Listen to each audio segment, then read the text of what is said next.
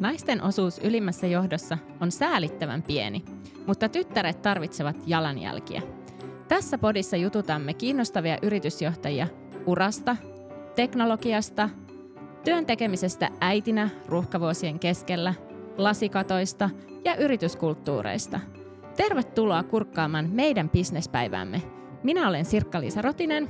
Ja minä olen Katriina Kiviluoto.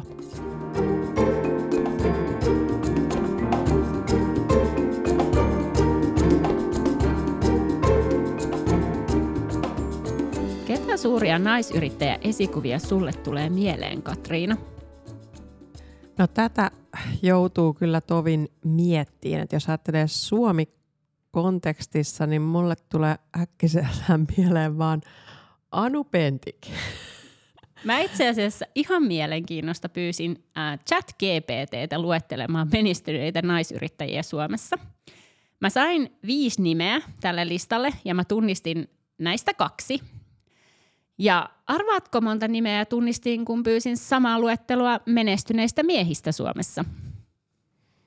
No todennäköisesti siellä oli nämä usual suspectit, eli, eli tunnistit kaikki.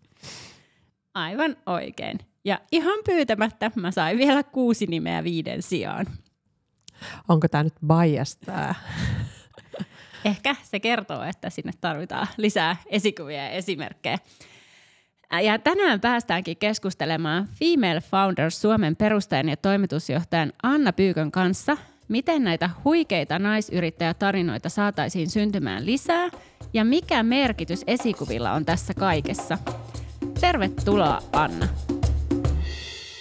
Kiitos. Lähdetään liikkeelle näillä meidän lightning round kysymyksillä ja mä kysyisinkin sulta heti ensimmäiseksi, että jos pitäisi valita aivan toinen ammatti, niin mikä se olisi? No sit mä kyllä haluaisin olla jossain Taimaan lämmössä pitämässä jotain vaikka koirien eläkeläiskotia. Ihana. Aika mielenkiintoinen ratkaisu. Kyllä. Mä kyllä komppaan tuota aurinkoa ja muuta tälleen niin kuin keskellä talvea. Kyllä. Minkä sitten koet olevan supervoimasi ja minkä uuden supervoiman ottaisit, jos saisit? Kyllä mun supervoima on varmaan semmoinen mukautuvuus, että oli tilanne tai tapahtuma tai hetki mikä tahansa, niin siihen pystyy niin kuin mukautua, sen kanssa pystyy elämään ja siitä niin kuin mennään eteenpäin. Mutta jos mä voisin jotain valita, että minkä mä saisin ottaa edes hetkeksi, niin mä haluaisin olla semmoinen superekstrovertti. Mihin sä käyttäisit tätä uutta supervoimaa? En mä tiedä vielä, mutta mä olisin kyllä tosi sosiaalinen. Varmaan mulla olisi tripla-verkostot, mitä tähän mennessä. Joo. No mutta mä oon ainakin itse oppinut, että introverttinakin tai ehkä siitä välimaastosta, niin kun löytää sen oman tavan, niin kyllä sekin onnistuu. Ja säkin oot ilmeisesti kyllä löytänyt aika hyvin sen oman tavan. Että. Kyllä mä oon osannut luovia tällä, mitä on annettu. Tälleen ekstrovertin näkökulmasta niin te pärjäätte molemmat hyvin, olette piilottanut tämän. Hyvä. Yes. Mikä sitten on ollut sun urasi kasvattavin hetki? Öm, No tätä mä hetken pohdin, mutta kyllä se varmaan on ollut semmoinen äh, korporaatiourasta luopuminen, se, että luopuu kaikista niistä eduista ja titteleistä ja voisiko sanoa sellaisesta vallasta ja asemasta, niin se. Yllättikö siinä joku? Öm, no itse asiassa ei ehkä, mutta kun sitä luopumistyötä oli tehnyt jo ehkä vähän sille ennakkoon, mutta tota – en mä tiedä, oliko se mitään, mitään niin yllättävää, mutta onhan se semmoinen tietynlainen identiteettimuutos, että kukas mä nyt olen ehkä tälleen niin työelämässä, jos en mä olekaan nyt se, mitä mä oon 10 tai 12 vuotta rakentanut, niin mitäs mä sit oon. Hmm. No kohta päästään kuulemaan, että mitä sitten on rakentunut, mutta sitä ennen, mitä se vaatii, että murtaa lasikaton? No kyllä mä sanoisin, että se vaatii siis tiedostamista, tahtoa ja sinnikkyyttä. Mitäs neuvoja antaisit sitten nuoremmalle itsellesi? Öm, no mä antaisin sellaisen neuvon, että, ää, että joitain ovia on pakko sulkea, että uusia voi avautua. Musta tuntuu, että tota voisi antaa tälle vanhemmalle itselleenkin aina. Elämä on valintoja. Mutta hei, jos mennään noihin teema-aiheisiin, niin haluaisit sä kertoa, että miten sun oma yrittäjäpolku, johon tuossa viittasit, niin Ja samalla sitten tietysti tämä Female Founders Suomi, niin miten se on saanut alkunsa? No mä aina kerron tätä tarinaa niin, että se alkoi niin kuin naisten vessasta, niin kuin kaikki hyvät tarinat. Mutta se tapahtui itse asiassa silleen, että mä olin tämmöisessä, en ollut silloin vielä itse yrittäjä, vaan olin tota tämmöisessä konsulttifirmassa töissä ja olin tämmöisessä startup-tapahtumassa ja siellä sitten törmäsin naisten vessassa yhteen tämmöiseen naisfounderiin ja naureskeltiin siinä, että kerrankin on tämmöinen tapahtuma, missä on tosi lyhyet naisten vessajonot, koska tietenkin 90 prosenttia oli siellä miehiä. Ja tota, siellä ajettiin, alettiin sitten niin juttelemaan ja hän sanoi, että – olisipa kiva, että olisi naisfoundereille joku tämmöinen verkosto, missä sä oikeasti voit puhua niin kuin, unelmoida isosti ja puhua rahasta ja, ja niin kuin, tavallaan puhua siitä bisneksen kasvattamisesta. Että se ei olisi vaan tämmöisiä, hän sanoi tälleen, että tiskirättejä ja joulukortteja.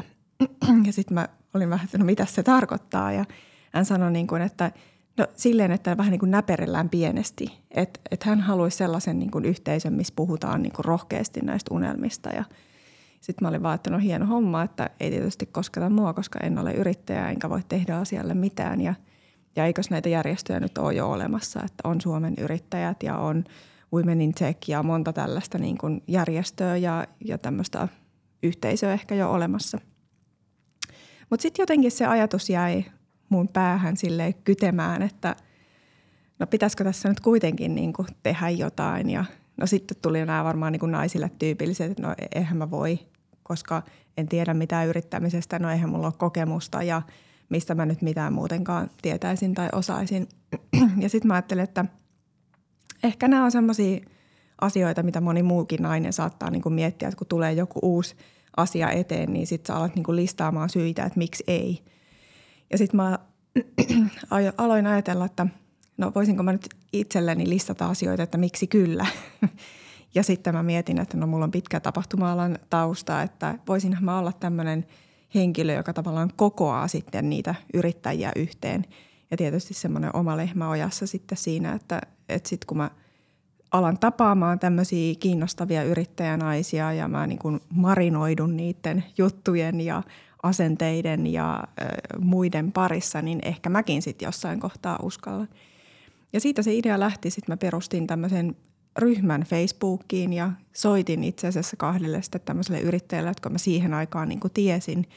Toinen oli mun vanha tota, kollega ja toinen oli mun vanha opiskelukaveri ihan lapsuuden ajoilta ja kerroin, että mä oon nyt perustanut tämmöisen verkoston, missä ei ole vielä yhtään jäsentä – että voisitko liittyä tänne mun Facebook-ryhmään, niin me saadaan sinne pari jäsentä. Ja tulisitko puhumaan, että mä oon päättänyt nyt, että tapahtuma on kuukauden päästä, että tulisitko puhumaan ja kertomaan niin kuin sitä sun tarinaa, että miten susta tuli yrittäjä. Koska jo silloin mulla oli ajatus, että me naiset jotenkin me tarvitaan niitä esikuvia. Että se ei riitä, että – tuolla on paljon miesyrittäjiä menestyneitä, jotka kertoo, että miten asiat tehdään, mutta että me naisina halutaan kuulla se naisen suusta, että miten ne on tehnyt sen. Enkä viittaa siihen, että miten sä nyt yhdistät perheen ja työn, vaan siihen, että, että miten naiset tekee nämä jutut, niin se on paljon samaistuttavampi se tarina. Ja nämä kaksi yrittäjää lupautu tuleen ja sitten mä sanoin, että okei, nyt se tapahtuma on. Ja sitten mä olin itse silleen, että okei, nyt mä voin peruta ja tätä nyt vaan tehnyt. Eli nyt vaan niin mennään sitä kohti ja sillä tiellähän mä tässä oon. Ja kuten mä sitten siellä ekassa tapahtumassa kerroin, että mä oon nyt täällä valeyrittäjänä teidän joukossa, että mä en itse ole vielä yrittäjä, mutta että mä imen teistä oppia ja inspiraatiota ja joku päivä mustakin tulee yrittäjä. Ja vuoden päästä siitä, kun se verkosto oli perustettu, niin mä olin itse yrittäjä ensin sivutoiminen ja siitä sitten puolen vuoden päästä hyppäsin täyspäiväiseksi. Oliko täällä tapahtumassa enemmän kuin te kolme? Oli, meitä oli noin 30. oh, wow. Se lähti leviään kulovalkeen tavoin. Mulla, mulla on sulle yksi tunnustus tehtävänä, Joo. että kun mä oon yksi tota, oman yritykseni perustajista, niin mä en tiennyt, että tämmöinen tota, Female Founders on olemassa. No mutta hei nyt sä tiedät, ihanaa. Kyllä, tässä oppii uutta. Jotenkin sitten tota, ää, se en ollut jotenkin löytänyt tätä, mutta ihan kiva päästä juttelemaan sunkaan lisää. Mietitkö sä itse sitä, että kun sä oot tota, korporaatiotaustalta, että mitä mietittiin Sirkiksen kanssa, kun tämä podcast laitettiin pystyyn ja ajatuksella jalanjälkiä tyttärelle ja mainitsit itsekin, että, niinku, se pystyy samaistumaan paremmin toisiin naisyrittäjiin. Niin mietitkö sitä, että sä profiloidut jotenkin tämmöiseksi feministiksi? Et mitä se niinku tavallaan tekee sun? Öö, no en miettinyt, koska mä olen, eikä se haittaa profiloida, koska se, ne asiat on erittäin lähellä mun sydäntä tietenkin. Yes. Miten sä sitten äh, kuvailisit sun matkaa niin tämän yhteisön äh, kanssa, että missä te olette tänä päivänä ja miltä se kaikki on tuntunut? No se, missä me ollaan tänä päivänä, on tietysti se kiva, että alkaa olla semmoisia tuhansia seuraajia eri somekanavissa ja tavallaan se yhteisö on kasvanut ja me saadaan, tai meillä on joka kerta tosi kiinnostavia yrittäjiä siellä jakamassa tarinaa ja se, mikä mua on ehkä eniten tässä ilahduttanut tietysti se, että mä oon saanut itse rohkeutta siirtyä yrittäjäksi täyspäiväiseksi. Se, että mä oon pystynyt rakentamaan tällaista verkostoa sekä itselleni että niille, jotka siellä on mukana – kaikki tietää, että mistä voi kysyä apua, mistä saa neuvoja, kenelle voi soittaa, jos tulee joku sellainen tilanne. Mutta minua on erityisesti ilahduttanut se, että miten paljon muut naisyrittäjät on valmiita auttamaan. Eli kaikki, ketä mä oon kysynyt sinne puhujaksi, ihan tämmöisiä Suomen huippuyrittäjiä myöden, kaikki lupautuu tulemaan siis ihan maksutta jakamaan sitä omaa tarinaansa ja niin kuin niitä oppeja, mikä on mun mielestä niin kuin ihan äärimmäisen ilahduttavaa. Onko tässä yrittäjyydessä sun mielestä sit, kun sä sanoit, että, että tota, ei ollut paljon esikuvia tällä alueella tai ainakaan heitä, heitä ollut tälle ry, ryhmäytetty yhteen, niin onko joku myytti, jota, jota sä oot ajatellut, että, että sä haluaisit purkaa niin kuin tämän oman toimesi kautta? Mm, no ainakin se, että, että yrittäminen olisi jotenkin niin kuin vaikeaa. Se, ei se ole. Että totta kai siellä tulee niitä niin kuin haasteita, mutta nimenomaan tämän verkoston kautta sä löydät aina ihmisiä, jotka voi sua niin kuin jeesata. Niin ainakin mulle tulee siitä semmoinen niin kuin tietynlainen turvallisuuden tunne, että mä tiedän aina, että mä voin soittaa jollekin ja jos ei se osaa auttaa, niin se varmasti tietää, kuka osaa niin kuin auttaa. Mutta ehkä, no ehkä se myytti, että, että yrittäminen olisi jotenkin vaikeaa, niin ei se ole. Apua on aina saatavilla. Onko sulla itselläsi joku konkreettinen esimerkki mielessä, mihin sä olisit itse saanut apua niin kuin tämän verkoston kautta? No esimerkiksi lakiasiat, niin sieltä on löytynyt hyviä juristeja sitten tämän tyyppisiä, mihin itsellä ei todellakaan ole mitään osaamista. Se on hyvä, että niitä löytyy. Miten sä sitten koet, että me voitaisiin edistää tasa-arvoa ylipäänsä ja tukea naisyrittäjiä paremmin tässä meidän yhteiskunnassa? Mm. No tämä on aihe, mikä on tosi lähellä mun sydäntä, että ö, ylipäätään semmoinen niin naisyrittäjyyden edistäminen, mä ajattelen, että se ö, niin kuin tämäkin podcast, minusta idea niin kuin näistä esikuvista ja jalanjäljistä tyttärille on tosi niin kuin ihana. Ja mä ajattelen, että se tapahtuu, koko tämä verkoston ideakin perustuu siihen, että – että nostetaan näitä esikuvia, jaetaan tarinoita, inspiroidaan, jaetaan niitä oppeja ja niin kuin autetaan. Et sitä kautta mun mielestä myöskin se tasa-arvo edistyy sillä lailla, että ensinnäkin tietysti ne asiat täytyy tunnistaa, missä sellaista epätasa-arvoa esiintyy. Sitten niihin täytyy niin kuin tarttua, niitä täytyy nostaa esiin. Mutta sitten meidän täytyy niin kuin itse myös – tavallaan tehdä asioita niiden eteen. Ja mun mielestä paras asia, mitä me voidaan tehdä, on se, että, että naiset pitää yhtä ja auttaa toisiaan ja pussaa tavallaan niin kuin eteenpäin.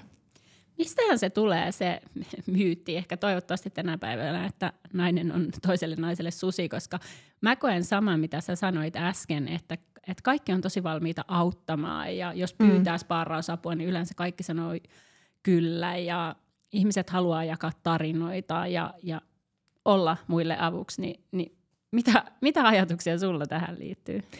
No mä toivon, että toi on niin tosi sellaista mennyttä aikaa, että mä tiedän, että ehkä aikaisemmin mä jotenkin uskon, että se tulee siitä, että tavallaan tämmöiset yhteiskunnan rakenteet ja yritysten ja ne tämmöiset pelisäännöt, nehän on aika tämmöisiä niin kuin patriarkaalisia ja se juontuu sieltä, että maailma on ollut tosi miehinen ja sehän on alkanut muuttua vasta – kuitenkin verrattain aika hiljattain. Että jos miettii niin kuin munkin nelikymppisten sukupolvea, niin me ollaan itse asiassa neljäs sukupolvi Suomessa, jotka saa käydä töissä. Niin se ei ole hirveän pitkä se historia meilläkään, vaikka meidän on tässä kohtaa sitä ehkä vähän vaikea ymmärtää, mutta kun sitä miettii tuolla tavalla, niin se ei ole kauhean kaukana se, että meille kerrottiin, että saadaanko käydä töissä vai ei. Ja sitten jos sai käydä, niin minkälaisissa töissä. Ja sehän oli perinteisesti koulutus- ja hoiva-ala. Et jos nyt miettii, että miksi suomalaisia naisia on niin paljon koulutus- ja hoiva-alalla, niin ehkä tästä historiasta voidaan niin kuin vähän juontaa sitä tarinaa, että, että miksi niin kuin näin on. Mutta mä haluaisin uskoa, että tavallaan se, että miksi nainen on naiselle susi, niin ehkä se tulee sieltä, että aikaisemmin työelämässä ne säännöt on ollut tämmöisiä hyvin maskuliinisia, että vaan semmoisella kyynärpää taktiikalla ja niin kuin kilpailuhengellä se pärjää. Ja nyt se alkaa olla niin kuin muuttumassa, että nythän jos sä katsot tämmöisiä työelämän trendejä, niin siellä nousee tämmöinen ehkä keskustelukulttuuri ja, ja niin kuin kommunikaatiotaidot ja tämmöiset vähän niin kuin feminiinimmät aiheet. Eli nyt se alkaa pikkuhiljaa ehkä kääntyä siihen, että huomataan, että näillä perinteisesti niin kuin naisellisilla arvoilla ja ehkä tämmöisillä niin kuin tavoilla itse asiassa yrityksiä voidaankin johtaa aika hyvin. Ja sitten kun katsotaan vaikka tilastojenkin valossa, niin kyllähän sielläkin saatetaan nähdä tällaista, että naisvetoiset yritykset itse asiassa pärjää pitkällä aikavälillä paremmin kuin miesten johtavat. Niin mä uskon ja toivon, että toi sanonta todellakin on jäämässä niin kuin historiaan. Joo, ja mä todella toivon, että meidän omat lapset ja tyttäret erityisesti, niin he ei edes tiedä enää tästä sanonnasta. Kyllä, samaa toivon. Tuossa tota, itse sanoit, että, että alkupolulla niin kun mietit omaa yrittäjäksi ryhtymistä, niin keksit hirveästi kohtia, minkä takia sä et pysty tekemään tätä, tätä niin tota, miten sun mielestä naisia voisi rohkaista enemmän yrittäjyyteen, että ruvettaisiin miettimään enemmänkin sen kautta, että kyllä ja kyllä ja miksi minä voin? Se varmaan lähtee ihan sieltä kasvatuksesta, että miten me kasvatetaan meidän lapsia. Että jos ajattelee, että mäkin olen tämmöinen lamaajan lapsi, niin silloinhan yrittäjyys oli sitä, että jos et nyt mitään muuta elämässä keksi tai et pääse, niin sitten yrittäjäksi. Mutta se on onneksi nähdään jo korkeakouluissa, että sehän asia on muuttunut, että nyt yrittäjyys on niin kuin kiinnostavaa ja siistiä ja se varmasti sieltä on tulossa nyt semmoinen aalto työelämään sitten ihmisiä ja, ja yrittäjiksi, jotka on sitten ihan erityyppisiä kuin mitä tämä niin kuin mun ikäpolvi esimerkiksi on. Mutta kyllä mä sanon, että se tulee sieltä niin kuin esikuvien kautta, esikuvien ja sen tietynlaisen narratiivin, mitä kerrotaan, minkälaisia tarinoita kerrotaan ja kuka niitä kertoo. Mä, äh, mulle Facebook muistutti, en ole vielä sulkenut profiilia, eli tunnustan olevani kanssa nelosella alkava tota ikä, niin, niin tota, siellä tota se muistutti, että kaksi vuotta sitten oli tämmöinen kuva ja siinä oli mun tytär laittamassa jotain ruokaa mun kanssa ja hän oli silloin tosiaan kaksi ja sitten mä olin laittanut siihen tekstin, että, että mä olin kysynyt sitten Helmiltä, että, että haluaako hän kokiksi, kun hän on niin innokas auttaa mua, niin ja sanoi, että äiti, että en minä ole kokeksi alkamassa, että minä olen menossa kuuhun. ja mun se, se on just niinku oikea asenne, että ei, ei mitään niinku kapustaa varressa olemista, vaan a, suoraan astronautiksi. Että. Ihana. Se on totta. Maailma on toivottavasti heille auki. Mitä esteitä naiset mahdollisesti kokevat sitten tähän yrittäjyyteen liittyen, että he ei uskallakaan hypätä tähän, tälle matkalle? No kyllä mä väittäisin, että, että muutamalla muullakin on näitä samanlaisia ajatuksia kuin mitä mulla oli, että no en mä tiedä, mä en tiedä veroista vaikka mitään, että enhän mä nyt voi tai en mä pysty tekemään mitään sopimuksia tai enhän mä ymmärrä niin kuin liiketaloudesta niin paljon, että mä en ole lukenut sitä missään ja, ja kyllähän mäkin tunnustan, että silloin kun mä sitten aloin pohtia tätä yrittäjyyttä, niin mä kävin ihan kuulkaa yrittäjyyden tämmöisen ammattitutkinnon etänä. Ja sitten mä ajattelin, että no niin, nyt mä sitten ymmärrän vähän enemmän, mutta näinhän se on, että vaan kantapään kautta sä sitten opit. Ja, ja niin kuin pitäisi luottaa siihen, että Suomessa me ollaan niin korkeasti koulutettuja, että sen yrittäjyyden, kun se ei ole mitään semmoista niin rakettitiedettä, että eihän kukaan meistä hoida itse mitään niin kuin veroasioita, harva tekee mitään kirjanpitoa itse tai sun ei tarvi olla kaikkien alojen ekspertti, että sulla täytyy olla joku juttu, mistä olet innostunut ja kiinnostunut ja ajattelet olevasi niin kuin suhteellisen hyvä. Ei edes tarvi olla niin kuin kymppi, että semmoinen seiska kasi riittää. Ja sitten sä ostat niihin osaamista, mitä sä et itse osaa, koska sä et kuitenkaan voi tehdä kaikkea. Niin jotenkin tämmöisen ajatuksen, kun saisi istutettua niin kuin useamman naisen päähän, niin se olisi mun mielestä niin kuin hyvä. jos tota ajattelee, että meillä oli täällä Mervi Airaksinen podcastissa vieraana, hän sanoi, että monet niin kuin aliarvioi sitä, että varsinkin jos on, on, on niin kuin perheen äitinä, niin kyllähän sielläkin tulee niin kuin laskut maksettua ja hoidettua kaikki Kyllä. lomakkeet ja, ja tota, sähkösopimukset tai mitä nyt tahansa tehdään, että, että sekin on vähän niin kuin yrityksen pyörittämistä, että sitä vaan jotenkin ajatellaan, että se on niin kuin super paljon, paljon niin kuin erilainen, että kyllähän varmaan perheenäiditkin veroja maksaa, että, Kyllä. että verottaja varmaan huolehtii, että saa omansa. Kyllä, juuri näin. Ja naisethan on vielä, kun se hoivavastuu meille kuitenkin enimmäkseen edelleenkin lankeaa Suomessakin, niin tota, kyllähän me ollaan jo senkin perusteella aika hyviä tässä multitäskäyksessä, että ei se yrittäminen sen kummempaa ole. Tota, jos ajattelee sitten, että sä sanoit, että kasvatuksessa, että se alkaa siitä kasvatuksesta, ehkä se niinku rohkeus ja asennemuutos, niin koeksä, että, että tota, että mitä sä saisit, jos olisi taikasauva toivoa, että mitä yhteiskunnassa tapahtuisi niin kuin naisyrittäjän asemassa tai tässä liiketoimintaympäristössä, että, että se myös niin kuin toisi tämmöistä imua suorastaan sinne naisyrittäjyyden suuntaan? No tietysti jos mä saisin taikasauvaa heilauttaa, niin mä haluaisin, että tota, rahoittajat antaisi enemmän naisyrittäjille rahaa, että onhan se säälittävän pieni se – rahoituksen osuus, mitä esimerkiksi tämmöiset kasvuyritykset saa, ihan tämmöiset naisvetoset tiimit versus miesvetoset, niin onko se jotain 2 prosenttia, niin sehän on ihan naurettavan alhainen. Ja sitten se on tietysti tämmöinen niin ongelmavyyhti, mikä lähtee sitten siitä, että no rahoittajien puolella suurin osa on miehiä ja ehkä se sitten ne päätökset, että mihin sijoitetaan, saattaa – ehkä heilahtaa sitten useammin sinne niin kuin miesvetosten tiimien puoleen. Ja sitten ihan siihen asti, että no kun näitä rahastoja perustetaan, niin kun siellä päätetään, että minkä tyyppisiin yrityksiin tämä rahasto sijoittaa, niin kuka ne päätökset tekee. Jos se on ihan tämmöinen all male panel, niin saattaa helposti sitten taas olla, että ne suuntautuu ne sijoitusvarat sitten semmoisiin perinteisiin mies- ja teknologia-aloihin. Niin tämän mä jotenkin haluaisin muuttaa, että se – niin kuin asetelma murtuu ja nähdään sitten niitä mahdollisuuksia sellaisilla aloilla, mitkä ei tyypillisesti ole tämmöisiä niin kuin miesvaltaisia. Ja sitten niin kuin, kun katsoo ihan tutkimuksiakin, niin sielläkin nähdään se, että sijoittajat itse asiassa jo tällä hetkellä naisvetoset ää, tiimit ja se sijoitukset tällaisiin yrityksiin tuottaa itse asiassa paremmin kuin niihin miesvetosiin sijoitetut eurot tai dollarit – mutta se ei ole vielä kuitenkaan heilauttanut sitä ää, sijoitusrahaa sitten tänne toiseen suuntaan, mikä on ihme.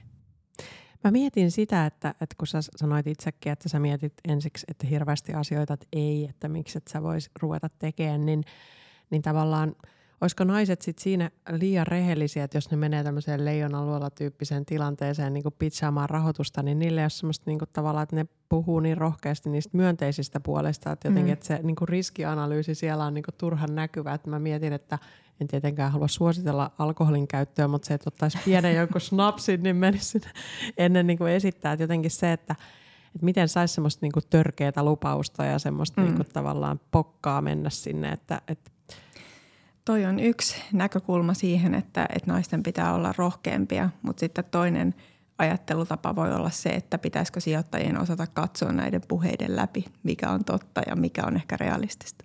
Mm. Näin se on. Suosittelen kuuntelemaan jakson ää, Pia Kollin ää, tota, ää, ton Capmanin toimitusjohtajan jakson, että sieltä ehkä tämä valottuu lisää, että mitä investointipäätöksissä naisia sitten huomioidaan vähän jo sivuttiinkin, tota, että meidän pitäisi kasvattaa omia tyttäriä rohkeimmiksi ja näkemään maailma mahdollisuuksina, mutta onko sinulla vielä jotain lisätä, että miten me rohkaistaisiin lisää vielä näitä meidän omia tyttäriä kohti näitä suuria unelmia? Ja mitä maailmassa pitäisi muuttua, että heillä ei enää olisi näitä lasikattoja rikottavana? No kyllä mä ajattelen, että jotenkin se lähtee – meistä äideistä ja isistä ja kasvattajista sillä tavalla, että, että niistä varsinkin tytöt kasvatettaisiin ehkä vähän niin kuin rohkeammiksi. Että ei aina sanottaisi sitä, että sun pitää olla kiltti ja hiljainen ja kuuliainen ja tottelevainen, vaan se, että, että saisi niin kuin olla rohkea. Ja sitten se, että, että kasvatettaisiin sillä tavalla, että kaikki on mahdollista, että maailma on ihan oikeasti auki, että sä voit mennä sinne kuuhun, jos sä haluat. Että kyllä se realiteetit tulee sitten jossain kohti vastaan, mutta tavallaan, että se asenne olisi ehkä semmoinen, että, että mä pystyn mihin vaan. Niin kyllä mä näen, että se niin kuin lähtee sieltä. Toisaalta mulla on kaksi tytärtä ja yksi poika, niin olen mä sit sille pojallekin sanonut tietyllä lailla sitä, että sun velvollisuus on nyt pitää tästä pikkusiskosta huolta ja, ja sitten niin en turhaa toppuuttele, jos on ollut joku tappelu ja en tietenkään hyväksy lyömistä, mutta he on, he on neli, nelivuotiaita, niin on sitten pikku sisko antanut peliä, jos, jos on mennyt liian riitaseksi, niin tota ei sitten ruveta, että se on että ei se nyt tytölle sovi, että, että on nyt sitten otettu nyrkit apuun. ja tämä ei ole suositus tämmöisestä asiasta, mutta pienet lapset joskus se on aika tunnepitosta se dialogi. Kyllä. mutta tota, jos sulla on nyt tämä verkosto ja sä tapaat paljon naisyrittäjiä, niin onko sulle sieltä jäänyt joku erityinen yrittäjätarina mieleen, jonka sä haluaisit ja pystyt jakamaan, vaikka ilman nimeä? No siis niitä tarinoita on niin tosi paljon ja, ja todella niin sellaisia inspiroivia, osa ehkä sellaisia niin osittain rajujakin, että eihän se yrittäminen – aina varsinkaan niin isolla riskillä, niin ainahan kaikki asiat ei niin onnistu. Ja sitten monesti vielä se, että, että siinä rinnalla tietysti kulkee se henkilökohtainen elämä, että joskus saattaa olla, että bisnekset luistaa niin kuin ne on todella niin kuin nousujohteiset, mutta omassa elämässä vaikka sattuu jotain. tai sitten toisinpäin. Mutta tota, ei ole ehkä sellaista yksittäistä tarinaa, mutta ehkä se, mikä näitä kaikkia tarinoita, mitä tässä on kuullut, niin – yhdistää, niin on ehkä semmoinen rohkeus, että kaikilla näillä yrittäjillä, jotka on ollut siellä mukana, niin niitä yhdistää semmoinen rohkeus ensinnäkin vaan aloittaa ja sitten toiseksi niin kuin tarttua sellaisiin mahdollisuuksiin. Ja jos ei sellaisia mahdollisuuksia ole, niin luoda niitä sellaisia.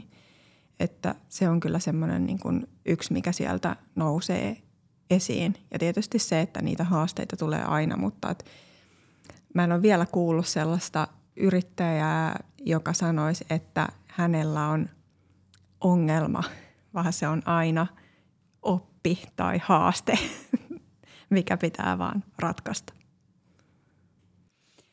Mitkä on tota, sit sun omat suurimmat opit, mitä sulla on niin tältä omalta yrittäjäpolulta, mitä sä oot ratkonut?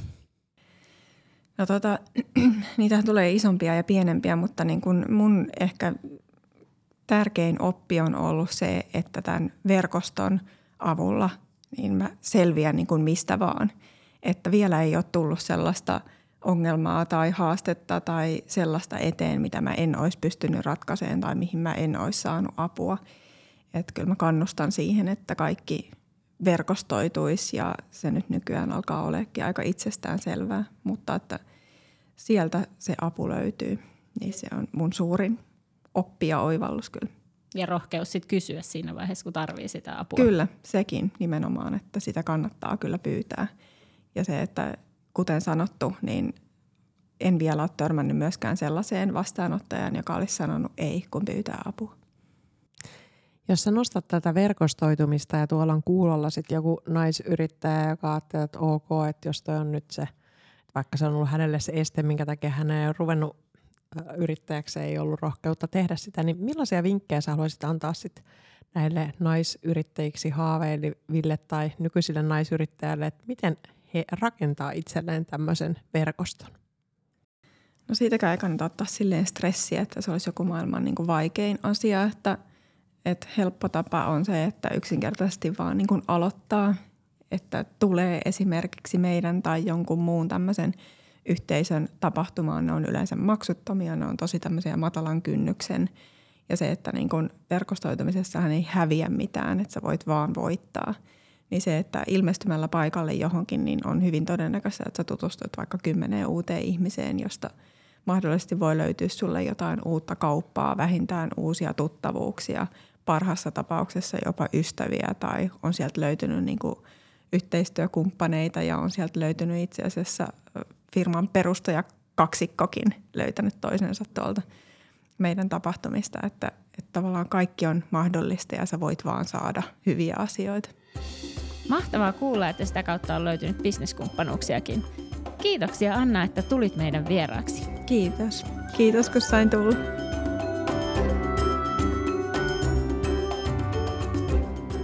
No, minkälainen bisnespäivä tämä oli?